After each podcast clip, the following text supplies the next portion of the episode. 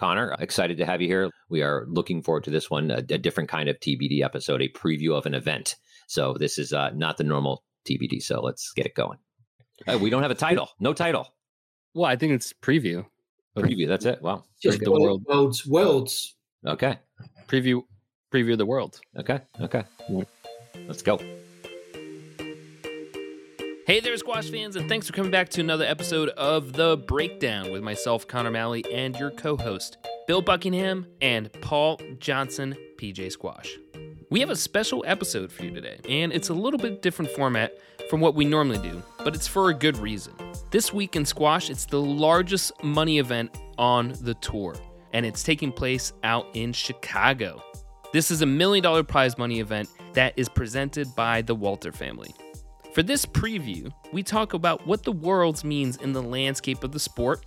We dive into some of the recent controversy that took place out in Egypt.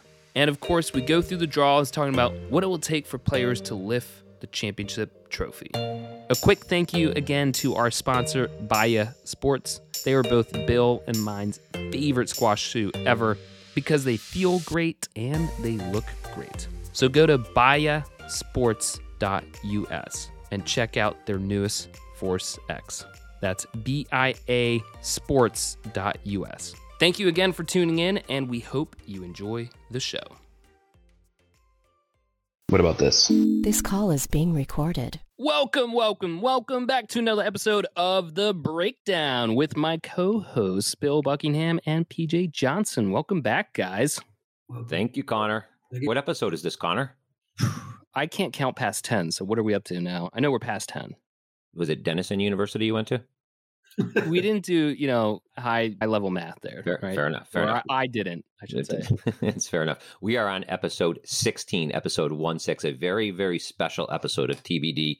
Typically, we have a format we go through with ratings and rankings, and then we do an appendix. This is a little bit different because we have what many say is the biggest tournament in the world coming up in Chicago next week, and we wanted to do a preview of it. The uh, 2021 World Squash Championship being held at the University Club of Chicago. So we are here to preview that in episode 15 of TBD. So very excited, very excited to have PJ. Welcome, PJ.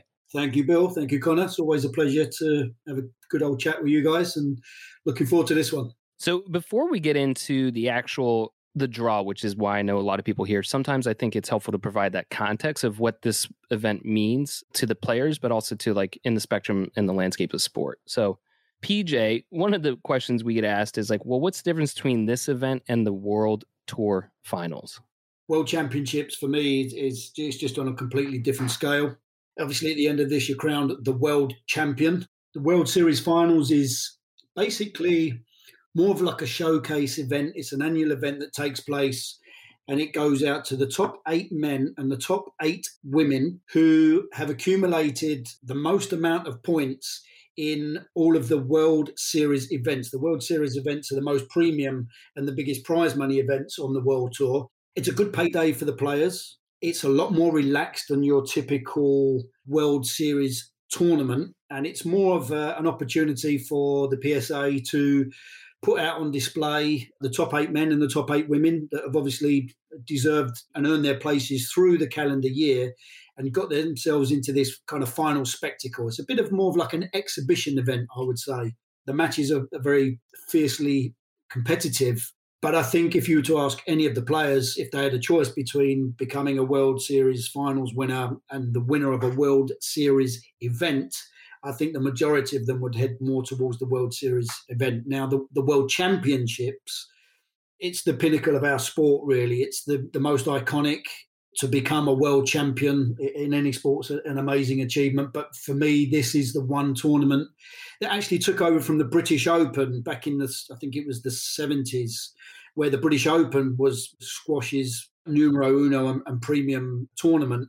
But then the World Championships came out, and this kind of took that title to a whole different spectrum for me. And I think, again, if you were to ask players who would compare the British Open, you would say is the Wimbledon of squash, the, the World Championships. If they could choose between becoming a British Open champion, which was renowned as the World Championships uh, back in the day, or becoming a world champion, the World Championships would be that the most prestigious and the most sought after event on tour. So, two questions. One is the scheduling of this COVID related. So, is the reason that the PSA Tour Championships are following back to back with the World Championships? Because uh, obviously that causes some confusion. Just the scheduling right there. So, is that yeah, COVID related, or is it always always scheduled like this? generally the world championships would be a different time of the year i remember when i was playing in the world series finals it was always at the end of the season after the british open and historically that would be around late may early june time but obviously with the calendars having to be rescheduled the way they have due to the covid restrictions and thankfully egypt has been superb in providing a platform and, and a venue for so many of the, the most recent events. It's purely because they've enabled the, the, tournaments to go ahead over there and the way the calendar has worked that the World Series finals and the World Championships are now so close together. That's not the norm. Other question, last question on this is why the World Championships? I can't think of another professional sport that has a World Championship like this. So basically, it's just a north. It's a tour event, right? I mean, what's there's not really a big difference between this event and like an event that may have taken place in Egypt at Blackball, like a platinum event, right? It's the same no. group of players for the most part. It's like a major. I understand that it's a major event, so why call it a world championship as opposed to say the TOC is not a world championship? There, what what is the difference besides the prize money? I think it's just the prestige. I, I, I don't think there's any particular criteria that would separate it from your World Series events, your Tournament of Champions, your you know your black balls and those kind of events. I, I just think it's more a title that's given. I, I, think a lot of it was to do with the scheduling, Bill. Back you know back when the World Championships first came out, it was almost like the final event of the year, where all the best players came together and battled it out to then be crowned the world champion at the end of the season. Right. There wasn't really any other particular reasoning behind it. It was just more the way that the tour was previously. A lot of the, the Australians, the Pakistanis, the Egyptians, and the, and the Brits would be traveling around the world tour. And then eventually they would come back. The worlds would move around a little bit. But at the very end of the season, it was the one event that everybody geared and prepared towards. And it was the final event of the season. And it was where all the best players in the world competed. And then uh, right was then crowned or called the, the world champs. Right, right. That makes sense. It just it just seems very odd to have a world championship of our sport in July. That, that's I think a lot of it, again, a lot of it is the scheduling and just the, the way that things have uh, have happened. For sure. Well, there's also in the landscape of, of world titles, there's also the the world teams, and wasn't there? There was a period of time when the world individuals and the world teams were hosted at, within the same uh, two weeks time frame. Isn't that correct? It was normally like a 16 day event, Connor, I mean, brutal, brutal events they were because you had your individuals first of all, and then after the individuals, you would then have a, a one day break, and then you would work your way into the the team events. And it was no surprise that a lot of the team, a lot of the, the players that did well in the individual events were generally the number ones of certain countries, and they really struggled to back up when you went into the world team events following because you had the massive come down and then you're trying to build yourself back up again and go back in.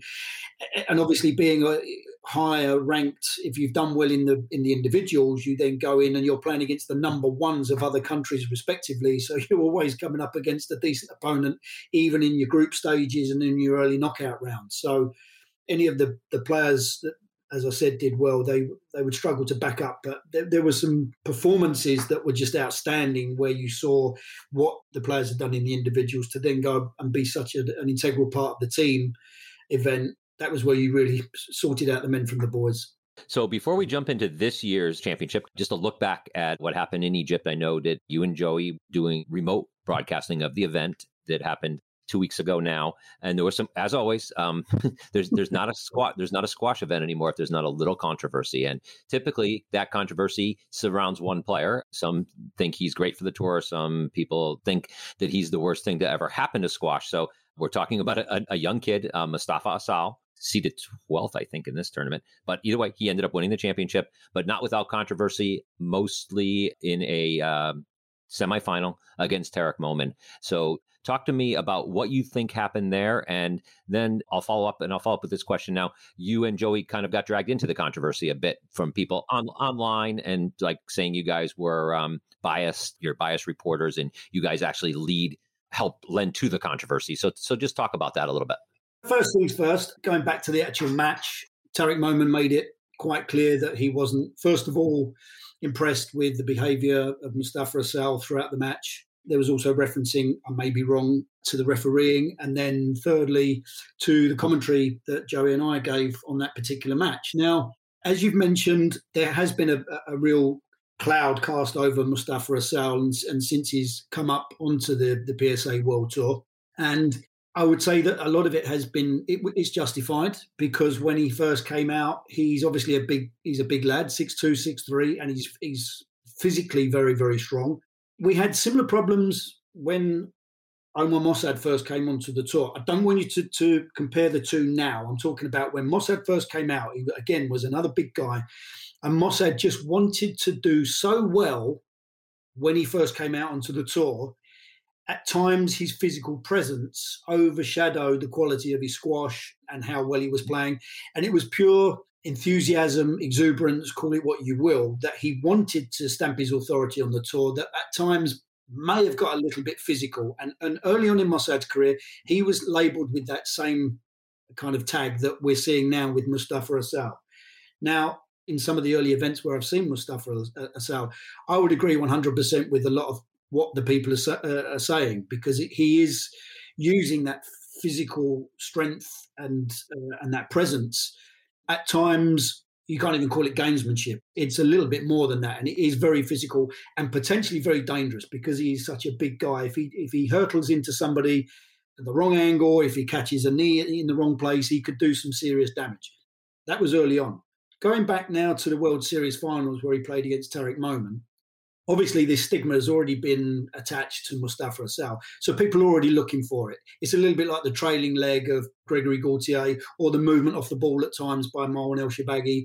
People are already kind of looking for that straight away. And I feel that in this match in particular, what Tarek was referencing and what he's getting upset about didn't even happen there were times when Tarek may play a, a, loose ball or a poor shot through the middle of the court. Mustafa Asal, well within his rights to take his space, would hit the ball into the open court, and the line that Tarek would have to take may be kind of close to or nearby Asal, who would literally just stand his ground. Now, Asal could have quite easily made himself a lot bigger, lent into the line of, of Tarek Momen, and made that particular situation far worse. I just got a sense that Tarek was judging Asal on his previous record, not on the current situations that were taking place at the time. It completely did Tarek Momen's head in. You know, he made reference to to Joey's and my commentary being biased, and this is something that happens very often with our commentary. You know, we're, we're not nobody, we're not perfect, but what the players have to also understand is we we are being paid and brought in to say it as we see it. So if something's taking place, I'm not going to, I personally, and I know Joe's the same, I'm not going to sit on the fence. If somebody's leaving a leg or somebody's fishing or looking for trying to, you know, get some stroke advantage, I will bring reference to it. Now, Joey and I, we are the first to credit the players for their fantastic movement, their speed, their agility, their technical prowess, their court craft and we can go through an entire game praising the players and, and complimenting them and, and talking about all of their strengths. We may then make one comment which possibly could be negative. Again, we will say it as we see it. So that's our opinion at the time. And that's the one thing that will get picked up on. So it's a very difficult position for Joey and I because I, I personally can't just sit there and I'm not going to lie. I, if it's there and I see it, I'm going to talk about it. And some players are going to take umbrage to that and not agree, and, and that's entirely their opinion. So interesting that, that Tarek commented on it so quickly after the match. Like, when did Tarek hear the hear the, hear the announcing? Did he go like and watch the match replay right away, or did he get a call from Raneem? Like, like how did he know that you were calling the match like that? Is what I want to know because he commented awful quickly afterwards about your commentating. I'm certainly not going to throw Raneem under the bus because I'm a massive Raneem fan. No, no, I, I, I just wondering. Someone, someone obviously talked to him because he didn't. He couldn't have watched it. That's the thing. Somebody's obviously sat there that's in Tarek's corner and has said to Tarek, you know, straight away, you need to listen to the commentary, and he must have stuck his bag over his shoulder and watched it as soon as he got back to the hotel because you're right, the message came out pretty quick after the event. Are you the first announcer ever to be accused of racism during a match of two players of the same race? How do you do that? I think we've made history there. I honestly have absolutely no idea. That's the furthest thing from our commentary. Never once Right. have we made any remark or comment about racism. That is not in our repertoire. We love all the players on the tour for all their different reasons. The only thing where they could possibly get a little bit upset, and this, is, in in my opinion, is a compliment, It's the dominance of one particular country right now, and that is Egypt Sure. doing an unbelievable job of cleaning up the world tour. Whatever way you look at it, if you look at the rankings now, and you- they could win the world team championships with their B team. They're so strong in depth. All I'm saying, and this is, I would say this about any sport, if you have one particular nation that dominates the sport, it's not particularly healthy for the sport. We want other countries to to challenge these, so so we get a bit of diversity and we get a bit of mixture and, and variety. It was misinterpreted that we were racist, in my opinion, is just ridiculous. And one last thing before I let Connor maybe jump in on this is the revisionist history of Tarek Momen. I think it was a notes. I think it might have been too long for a for a tweet, but it was it was a long a long semi resignation note. totally paraphrasing because I don't have it in front of me.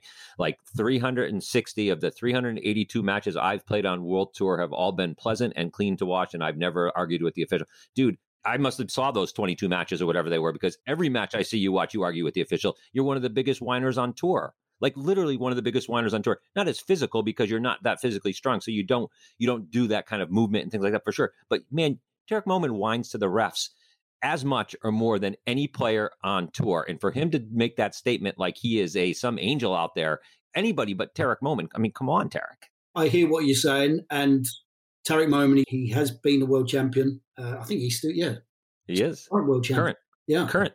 Now he's had such an amazing career. You know, hats off to Tarek because when he first came out, if, if somebody ever told you Tarek Momen was going to be top five in the world for the best part of five, I mean, coming, you know, he's up there now, probably more, even more. Five years or so, he's going to be world champion.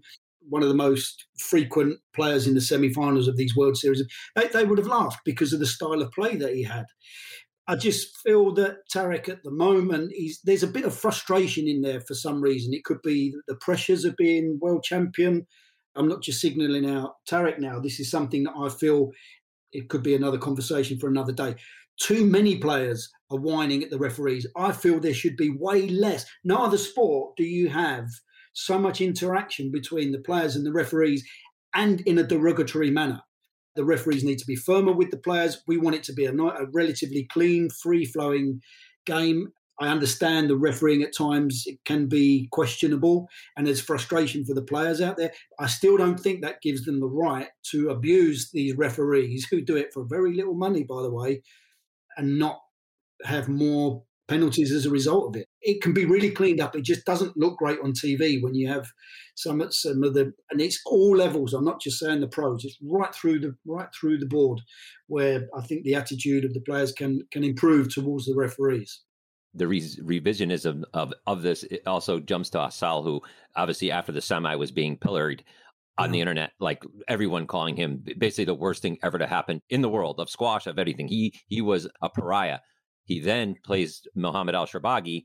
They play a very genuinely clean match, and now it's Mustafa Asal. He's going to be the savior of squash. This kid's really cleaned up his act in 24 hours, and he was then the same people who were crushing him were giving him kudos. It was hilarious. It, it was the internet Turnaround- 101. Turnaround was uh, unbelievable. Yeah, it I wish I could get that kind of like I, I'm an idiot. I mean, I know people hate me, and I was wondering like one day could I start being nice to people tomorrow, and then people would all the crap I've done to people would that all be forgotten just like that? Like like no, I don't think you've got it in you, Bill. But no, no hard feelings. I don't think I have it in me either. But I mean, if I knew it was out there, at least I'd be attempting it, right? I don't know. That's the irony. If you look at the, the quality of the, the final, Mustafa Asal, he deserved to beat El Shorbagy on the day. I personally feel El Shorbagy got the tactics wrong. And after Shorbagy won the first game, a lot of people would have felt that he was going to steamroll through Mustafa Asal. But I mean, listen, Joey and I, we felt that we had a serious player on our hands when we first watched him commentate. Just technically, he's. I mean, I love watching Mosaad personally, but I think he's right up there with your likes uh, with, with your Mosaads, with more agility and more speed and dynamic movement. There was a player many years ago. probably one of the greatest British players of all, or English players of all time, should I say, guy called Del Harris. Del Harris was 6'1, 6'2. He was the golden boy of, of, of English squash. And his athleticism and his just the way that he moved for his size was unprecedented. And that's a similar kind of movement and strength and power of movement and agility that I'm seeing in Mustafa Asal that we saw in Del Harris maybe 20 years ago. And that compiled with growing up watching all the great Egyptian players post Barada, he's been watching what these guys are doing from a very early age. And now he's he's certainly starting to create a few shockwaves on the world tour. A real, real threat if he can get out there with his visa situation for the world uh, world champs what you're bringing up, it's kind of forecasting what we might be seeing in Chicago. And before we get into the draws, I just also want to highlight that another reason why this is such a, an amazing event on the tour these days is the fact that it's a million dollar prize money event, which is the first time that we've seen this in our sport. And yeah. anytime that we get that kind of milestone is a big deal. And so that is split up between 500,000 for the men and 500,000 for the, the women. Just for the record though, Connor, this is the second time it's been a million dollar event, right? So the, the world champs two years ago, was it 2018? 2019. Yeah, you are correct. So the second time we're hosting this, you, are correct. Do you know off Connor off top of your head what the prize money cut is for the winner? Yeah, 20%, 100 grand first prize. Hundred per hundred grand, and is that is the biggest first prize in squash? Yeah, am I correct? We get the taxes to take out of that, but gen- generally, first prize for the uh, the World Series events is twenty percent. A big prize to play for, for sure, for sure. There's, yeah, I mean, hundred grand in what is it, seven eight days? There, that's kind of money you're earning. So I mean, it's a good yeah. for the guys. so, so before we jump into the draws, and I'll let Connor take that over. I just want to say, PJ, and um, you will not be there. You will not be in Chicago. The last time this was in Chicago was the the World Championships that took place, and you and Joey did your Batman and Robin duo thing that got a lot of publicity, a lot of virality on the internet. But this time you won't be there, and I, I live my life on the message boards and on the Facebook groups, and there's a lot of talk about why not PJ and Joey the most the best two announcers in squash, and especially when they're together there's no parallel between you guys and anyone else. You guys are the best. There's no question about that why aren't you going to Chicago? If you don't mind ask, uh, telling us, is that your opinion or the opinion of the people on the message boards, Bill? Because I'm unbiased, so I, I will say you, PJ, are my favorite announcer in squash. How's that? Well, that's very much appreciated. no problem, by a long way too. I don't want to throw shade at whatever his other name, the other guy's name is, but I by far, yeah, by far, by far, Jenny Duncalf second, by the way. Oh, I know. This commentary, as I've said to you before, is arguably the favorite part of my work career, if you want to call it that. It's an opportunity for me to be at the best events in the world, watching the best players in the world on a tour that I was part of for 12 years as a player. And to sit there again, I'm repeating myself, but you got your best buddy sat there next to you, and you and you're just sitting there having a chat and, and commentating on on all of these great matches and these great players. So it doesn't really get any better than that from a from a satisfaction an ex player uh, satisfaction standpoint. However, I do understand a lot of the forums and a lot of the, what the people are saying. We do want some variety as well. it, it is the World Championships. And in an ideal world, with it being one of the biggest and most prestigious events, you'd like to think that the so called top commentary team would come in for that. But I just did an event a, a couple of weeks ago with Joey at the Black Ball, and also with the, the financial situation that the PSA are in at the moment, in an ideal world, Bill, they would send five or six commentators out so we could rotate and have plenty of different combinations commentating on all the men's and the women's matches. But we don't have that luxury right now. So the commentary teams that we're going to have, we're just going to have three commentators. We're going to have Ashlyn Blake, obviously taking care primarily of the ladies' side of the game. Then we're going to have Lee Drew, who's the lead for the most part of the ladies' events, also steps in and does some of the men's, and then obviously Joey himself. With Lee Drew being able to commentate on the men's, the women's as a lead, Lee's also very heavily involved with the PSA and liaising with the referees at all of these major events. He they have meetings every day, and Lee kind of takes charge of those, trying to you know get the refereeing up to as high a standard as possible. So from a from a cost effective standpoint, simply it makes more sense to send Lee Drew over because he they can kill two birds with one stone. He's going to look after the referees, and then he can look after the commentary as well. Whereas if I was to come along, on top of that, with the COVID restrictions, again, it's another single room because all those all the, the commentators will be in separate rooms. Normally, we used to share, so that would bring costs down. And with Lee having kind of two hats, he can split himself between the two gigs. So makes sense. I know the internet won't be pleased with that answer because the internet doesn't understand finances uh, at all. It's it's more like if it's if, if it's a money thing, get it get it done. I would have started a GoFundMe for you to get PJ to Chicago if I had had a little more advance notice, but since we didn't, we will enjoy bantering with you back and forth about this event. You're looking at the draws here, PJ. Yeah, I do want to get a scouting report on Team USA, but when you're looking at this, who jumps to your mind as like the clear favorites to be lifting the trophy? I'm probably going to get in trouble for being sexist now, but I feel as though that the ladies' event is a little bit more clear cut. I, I feel as though the top four players in the world currently, and this we've also had this situation in the men's. Just make that clear. The top four ladies in the world at the moment have a little bit of a gap between themselves and then the, the rest of the, the players on the world tour. We've got a few ladies breaking through, which is great to see, but I just feel that just looking through that draw, you've got the likes of Cami Serme. She's a veteran on the tour now, but so experienced and always seems to get up for the big events. Played very well in Cairo a couple of weeks ago. You've got Hania El Hammamy, who's had a terrific past 12 months and has not come out of nowhere, but she's now really starting to stamp her authority in the ladies' game. I feel if it's not this year, it's just a matter of time before she claims her first world title. You've then got Nouran Gohar, who did win the World Series finals, actually got one of her first wins over El Sherbini in one of the matches in that particular event. She's found some good form, two time major winner already. She won the US Open and the British Open in the same year. Let's not forget she's only just finished studying, so the shackles are off for her. She's going to be looking to have a good tournament.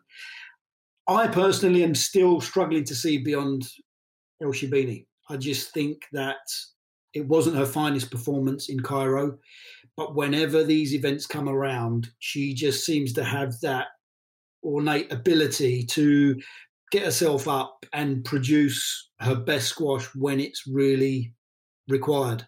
I, I just really can't see anybody getting past those four players that I've just mentioned. One possibility, maybe as well, to throw into the mix after a great World Series finals, apart from a semi final match, would be Joelle King. She's found some good form recently over the last couple of months as well, and she's obviously started to figure a few things out and has regained some of that form that we saw take her to the late stages of events a couple of years ago. I agree with exactly what you're saying. This is this is the first, I think, world championship in quite a while that won't have El Welily and El Nor and Nour El Tayeb in it, which definitely weakens the women's field. And to, not to use the word weaken because the women's game is as strong as ever. Besides King, do you see anyone else like a Perry? Like a Sobhy, anyone else possibly sneaking in. Tesni Evans always intrigues me. Before she got hurt, she seemed to be knocking on the door of that top four. She yeah. was making making the semis. She made the semis of the U.S. Open. She's been injured and hasn't returned to form. But a- anyone along those lines you see possibly sneaking into the semifinal?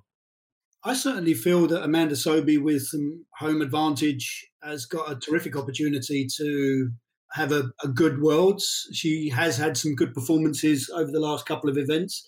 I feel like Amanda's a player that needs a bit of continuity for her to get into a rhythm and, and find her stride in, in these particular tournaments. And, you know, two or three tournaments back to back for me would probably help her. So the timing of this world would certainly suit Amanda Sobhy. I'm interested to see the young uh, young girl from Malaysia, the I won't try to pronounce the first name, but it's Subramaniam. She had been doing some work with David Palmer, uh, and no doubt that would be very physical. She's obviously fleet footed and a kind of reminiscent of Nicole David, really. So I'd like to see how she fares in this event. I haven't seen her for a little while, but as I said at the beginning, Bill, I, just the the strength that we're seeing, and you said it, you know, the ladies' game is as strong as it. I actually think it's stronger right now. I think this is the best level of squash. Unfortunately, we don't have Raneem and we don't have Nour El, El Tayeb on tour currently, but I just feel that the level that these ladies are playing, it's it's on a completely different scale. I think those four or five players, El Sherbini, Nouran Gohar, Hammamy, Cami Serme, and then maybe throw King into the mix. I don't really see much beyond that. We're on the women's draw. I mean, taking a Team USA stance here. I mean, having seven players in this draw, it's making history, and four of them being seated in the top twenty. I mean, what's your take on that?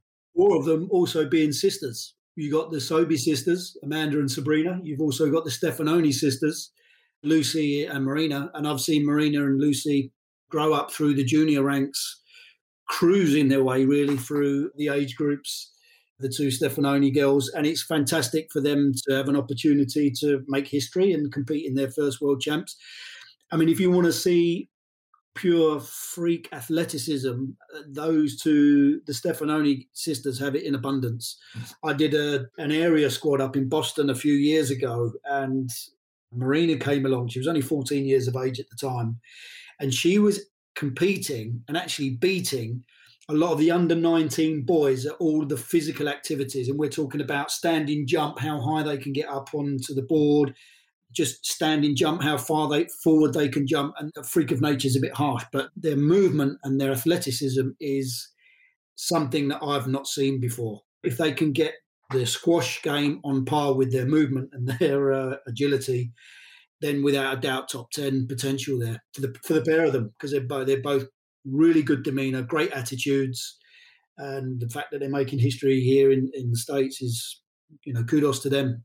They are the future of U.S. squash. There's no question about it. But not to, you know, as I tend to do, throw a little cold water on all that. Is I, I look at, I still look at Nour El Sherbini and say when she, when she was their age, I think she had already won three junior championship, world junior championships, and was probably already a world champion by the age of 19. I think I could be mistaken, but when you look at that, it's just mind boggling. And again, Nour El Sherbini is an outlier. She she has had just an amazing career for someone for so young. But whenever I look at these young kids coming up, be it from the United States or be it from other countries, and they say, "Well, she's only 21," I'm like, "Well, when Nour El Sherbini was 21, she was already like one of the most decorated players in the world." So it could be another uh, discussion for another time. But let's you know let's not forget the system that the Stefanoni sisters have had to come through. Uh, Sherbini probably, I think she joined tour at about 14 or 15 years of age. It may have even been younger. I can't remember. It might have been 13, something ridiculous. The Stefanoni girls have had to go through the college process. Sorry, Lucie's going into college if she's not already, and Marina is going through it now. And hopefully, hopefully they'll turn pro when they, not to put them under any pressure because there is no pressure to do that, but there's certainly some potential there. But just the path through the, the, whole schooling in America, it's a lot that makes that particular situation you're talking about with Sherbini that much more difficult, Bill, doesn't it? Absolutely the case. It's it's hard to compare just because of what you're saying for sure, but it doesn't mean I can't just throw my controversial no, comments like on Just, just, yeah, that's why that's what I do. As Connor has pointed out, that very little I say on this podcast is based in fact or knowledge. It's just something it comes to the top of my head and I throw it out there. So. It's like a magic eight ball of comments. It, it, we, will get we'll get into the, all the stuff that Connor cuts from this podcast. There'll be a I think we'll call it the outtakes or we'll call it the uh, the very salient statements that I and again I'm not going to get into it because Connor told me not to, so I won't say that Connor in the last podcast cut the three best things I said. Continue on. Let's not lose track. Let's go on. Let's go on to the men's draw. The men's draw, PJ. Who who are you taking? Connor, I'm so sorry. You told me not to bring this up, and I, I I've been holding my tongue for so long. I have no problem. What I was what I offered was to make a whole appendix about this and dive into them. I tried. I, I tried. We, we we're we're we're, yeah, we're like thirty could, minutes in, and I held for thirty minutes. Yeah, and I could was, almost see the I restraint. Ready, I, I, could have made it if PJ had a power had a power outage. That's that was big of you, Bill. Um, All right, go ahead. Sorry about that. Sorry, don't want to derail this. We're, we're going along smoothly, and we want to we want to keep this timely and not not drag it on. So um, let's, let's get back to the men's. I love how Bill derails the conversation and then says, "Guys, guys, guys, we need to stay on track." yeah, pay attention, guys. Come on, guys, come on. Okay, PJ, we're gonna turn over to you. The men. The men. Who you uh, taking to lift the trophy? I mean, obviously, it is littered with quality from from top to bottom so many talking points. You've got Ali Farag, who I know has been in Chicago for quite a bit of time since he left Cairo after the World. Uh, in by his standards, a disappointing World Series finals, but Ali Farag is a very bright young man, and I think everything that he's done leading into this World Championships would have had a reason behind it. So I think he may have used the World Series finals to get some games and some match play and some competitive squash into his body. And he'll probably go and hone in and learn and work on the things that he wasn't happy with in Cairo and put them to rest over in Chicago. With that said, you've got somebody, arguably one of the, the hungriest players on the tour, still to this day chasing him for that world number one spot, and that's Mohamed El Shorbagy. Uh, those two now have got a fantastic rivalry that's really starting to blossom, challenging each other for that number one position. I'm still not 100% sure of the way the points work. And when Mohamed El Shorbagy just going back to the, the World Series finals, El Shorbagy did actually have an opportunity to become the world number one at the beginning of the July rankings. Because the tournament didn't turn out that way for him, he now has to wait that little bit longer. And I can't remember what situation is with Farag and him going into the Worlds. So it could come down to a case of whoever does better in the tournament, whoever finishes further, that's actually going to take that number one slot. So there's so much to play for between between those two guys. As I run through the draw, Connor, and we get down to it's the bottom quarter of the top half of the draw, and I'm just going to read some of these players out for you here. So you've got Marwan El Shorbagy, who fortunately he's got a buy going through. Then you've got El Shibili, Dussault, Lopez, Mueller, Malhotra, Marsh, Asal against Ibrahim in the first round. That's going to be an absolute tear up between those two. It's going to be physical, it's going to be long, it's going to be tough. Alan Klein plays Shah Jahan Khan. You've got Declan James against Solomon, then Azim Khan against Tarek Momen. So not only has Mustafa Asal got to try and make his way through a tough Ibrahim early on. Should they both get through, we're going to have another repeat of the semi-finals of the Tarek Momen and Mustafa Asal lineup, which obviously, I mean, the writing's on the wall. Sure, I mean that's got to take place. And then the good news is, if all goes to plan, the winner of that particular match between Asal and Momen will probably take on Marwan El Shorbagy. Wow, that is a brutal, brutal quarter. So, as I said, just looking through the whole thing, it's just quality throughout. But in that bottom half of the draw, Paul Coll, I think he's gonna he's got a pretty good draw to make his way through to to the semi-finals, and then it will depend on how El Shorbagy sort of navigates his way through. Whether those two could meet in a in a semi-final, which again could be, there's always a good battle up between those two. But Paul Coll had a very good World Series finals. I didn't feel it was his best squash per se. I think there are some improvements he'll be looking to make during this time, this break in between, and if he can, you know, get back to some of the stuff that he was doing in the U.S. Open back in 2019, and starting to be a bit more creative and a bit more attacking.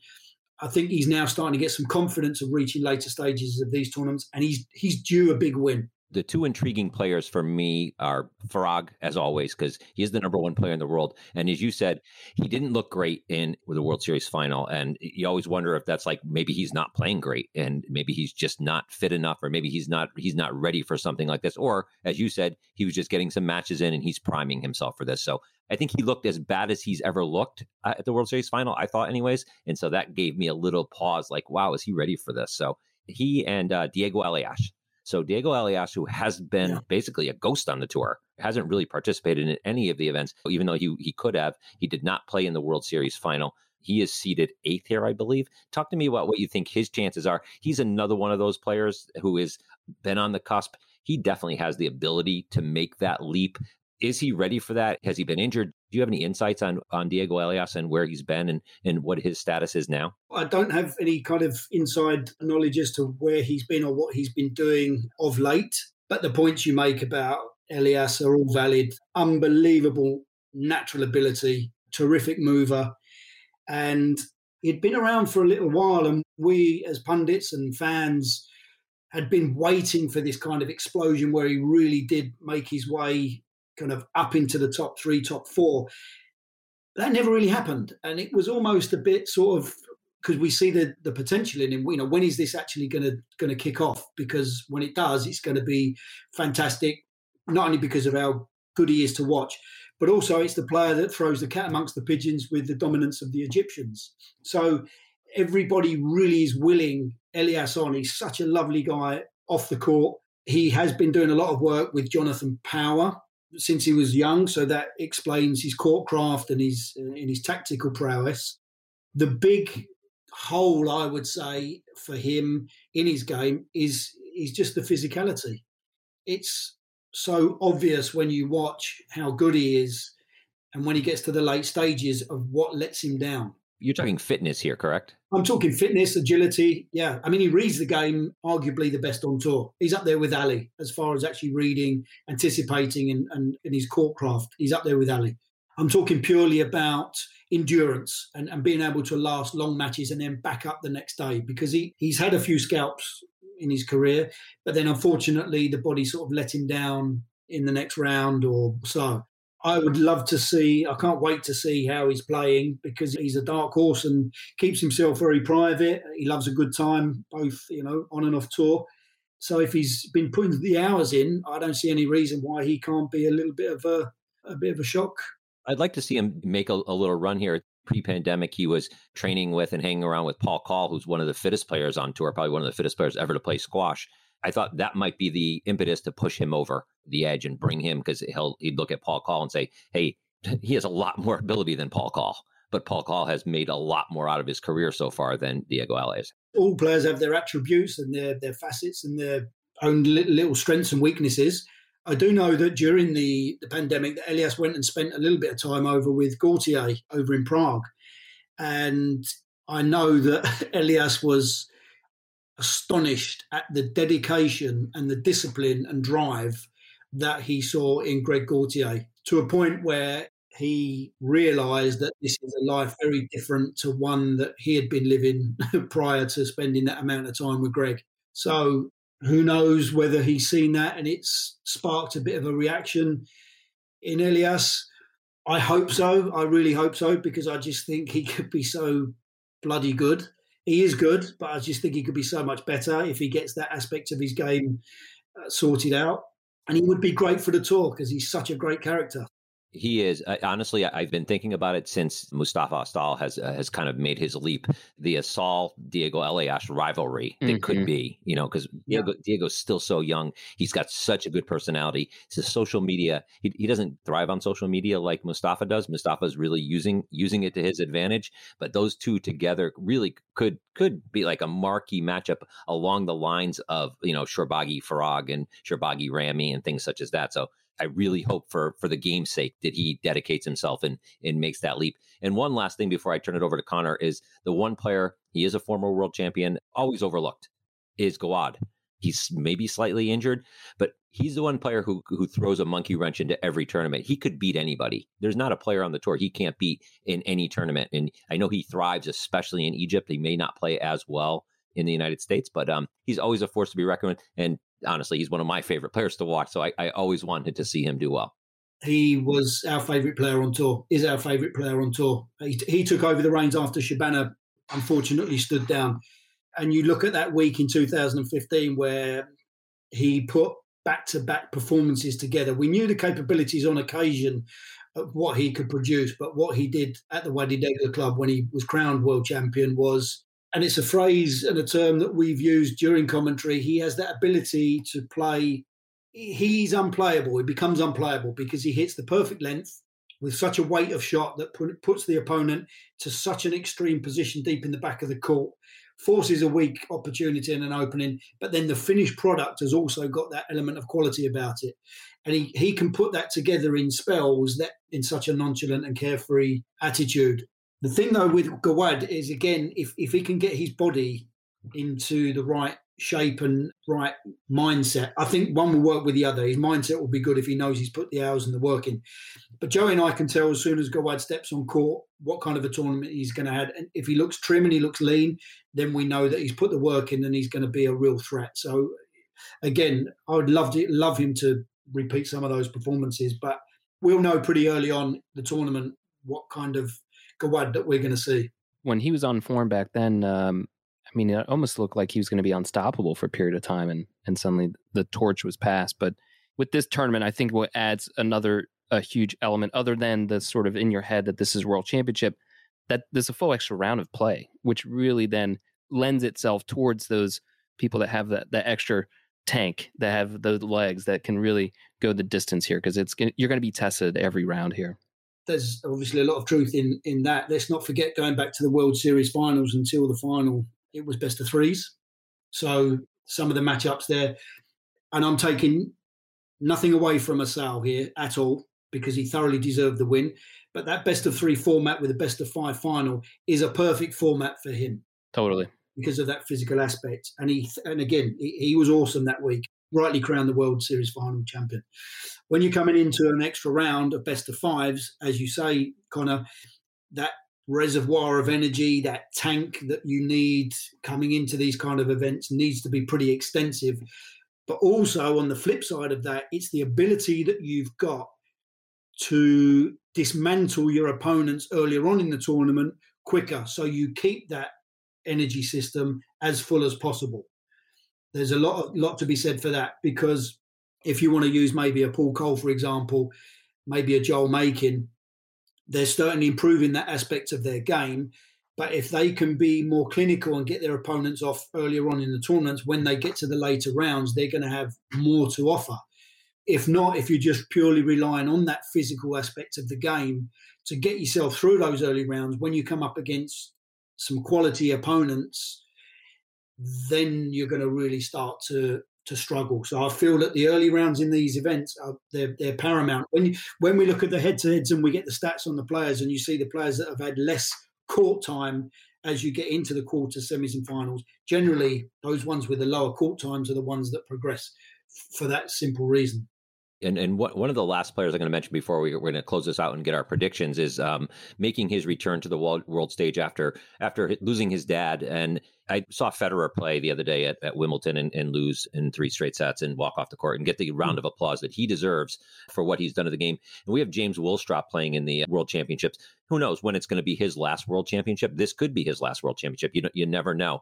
But it's so nice to have him back in the game. His dad, obviously, Malcolm, has passed recently. So I hope the fans there and the fans who are watching on Squash TV appreciate when he steps on court. And it would be so nice to see him win a couple matches.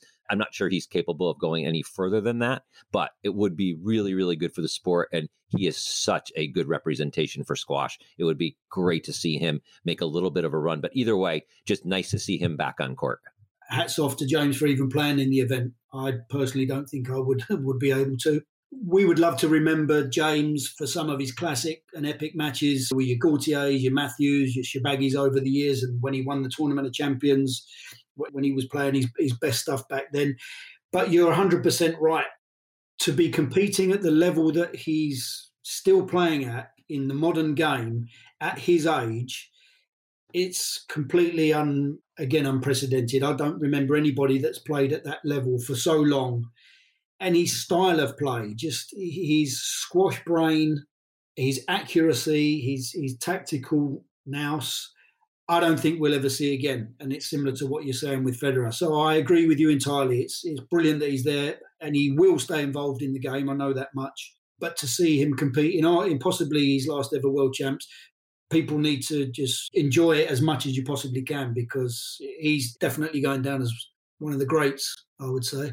Yeah, and he was already stateside here playing in Washington D.C. at Squash on Fire, making it to the finals. Oh, he's uh, obviously still competing. Yeah. Well, we're going to close this out now and it's it's interesting we have to remember that this is all taking place during a, a global pandemic where from the organizing committee two and a half months ago we actually weren't confirmed on the date and we weren't confirmed on the venue because we didn't know if we could have crowds period or of what level. So to be sitting here today talking through the draws getting this level of excitement it's exciting to hear and really a lot of great matchups. Part of it is also remembering that there is a whole engine behind making this work. Obviously, the PSA Tour and the players who are participating there, but the hosts of these these host cities, which I think Chicago has distinguished itself by really helping elevate the sport, and the Walter family for helping to fund a lot of the prize money to get to this level. But it's also made up of the University Club of Chicago and all of the patrons and fans here who are rallying behind to support it. There are tickets still available, but lots of ways to get engaged in this event, whether it's watching on Squash TV, you know, your YouTube's, uh, Facebook, all the other different ways. Um, but there are tickets available uh, if you go to worldsquashchamps.com. Well, Connor, are you telling us that you're going to produce and turn this event around before? I was expecting this not to come out to the U.S. Open in like October. So, are you telling us that this will be on the air before this tournament starts? Are, are you saying that? Can you? Pred- We're going to make predictions on this tournament, but the biggest prediction is this is this is an element of like you keep saying that, but we've been turning these around. I mean, they eventually hit the air for sure. Hundred percent, you're correct. Hundred percent, you're correct. So, so you know what, Connor? I'm not going to castigate you any longer. Let's let's move. Let's go. You cut my best lines of the last podcast. I'm over that though. Just know I'm not holding a grudge against you. We could let the audience in on on the process that this goes through, and we've actually been hitting almost a five day turnaround. If you'd like to correct the No, no, I, I, I don't think the you know as they always say, the audience does not want to hear about the labor pains. They just want to see the baby. I'm okay. I'm also uh, okay breaking the fourth wall. I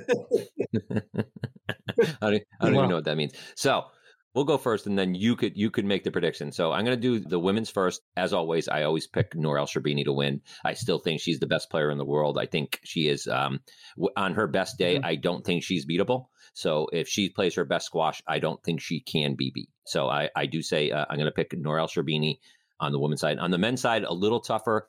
I think that Mohamed El Shorbagy has been aiming for this. This is what he's been gearing up for. He's been gearing up to win the world championship and and basically be able to step on the podium and say I am the whether whether it gives him the world number one ranking or not I don't know but to step on the podium and say I am the best player in the world and I think this is the moment and this is his moment so I'm going to think I'm going to say Mohamed El Shorbagy is going to win the men's side so I have Sherbini and Shorbagy. You know, if you're looking at the sort of the betting book there, it's hard to really go against those two. I think I'm going to defer to that as well.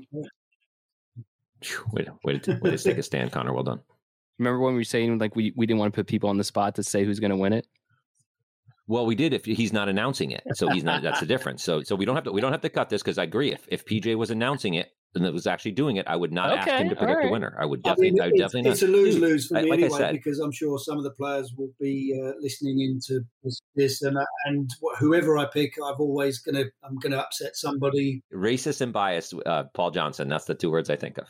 I'm going to agree with you on the El Sherbini front, as I, as we discussed earlier on in the show. I just feel that the ability that she has to produce the goods in these big events eh, and the experience will be just a little bit too much. I do, however, predict a humdinger of a final in the ladies' event. I, I got a feeling that Gohar is going to be confident from the World Series, and I think Sherbini will be playing well enough to get her way through. And I think those two are going to have a they're going to go at it, and I think it's going to be a, a really good final.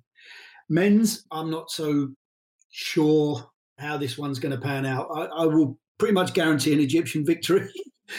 uh, um, it's going to be between, I feel, Farag and Shorbagy. My question is which one?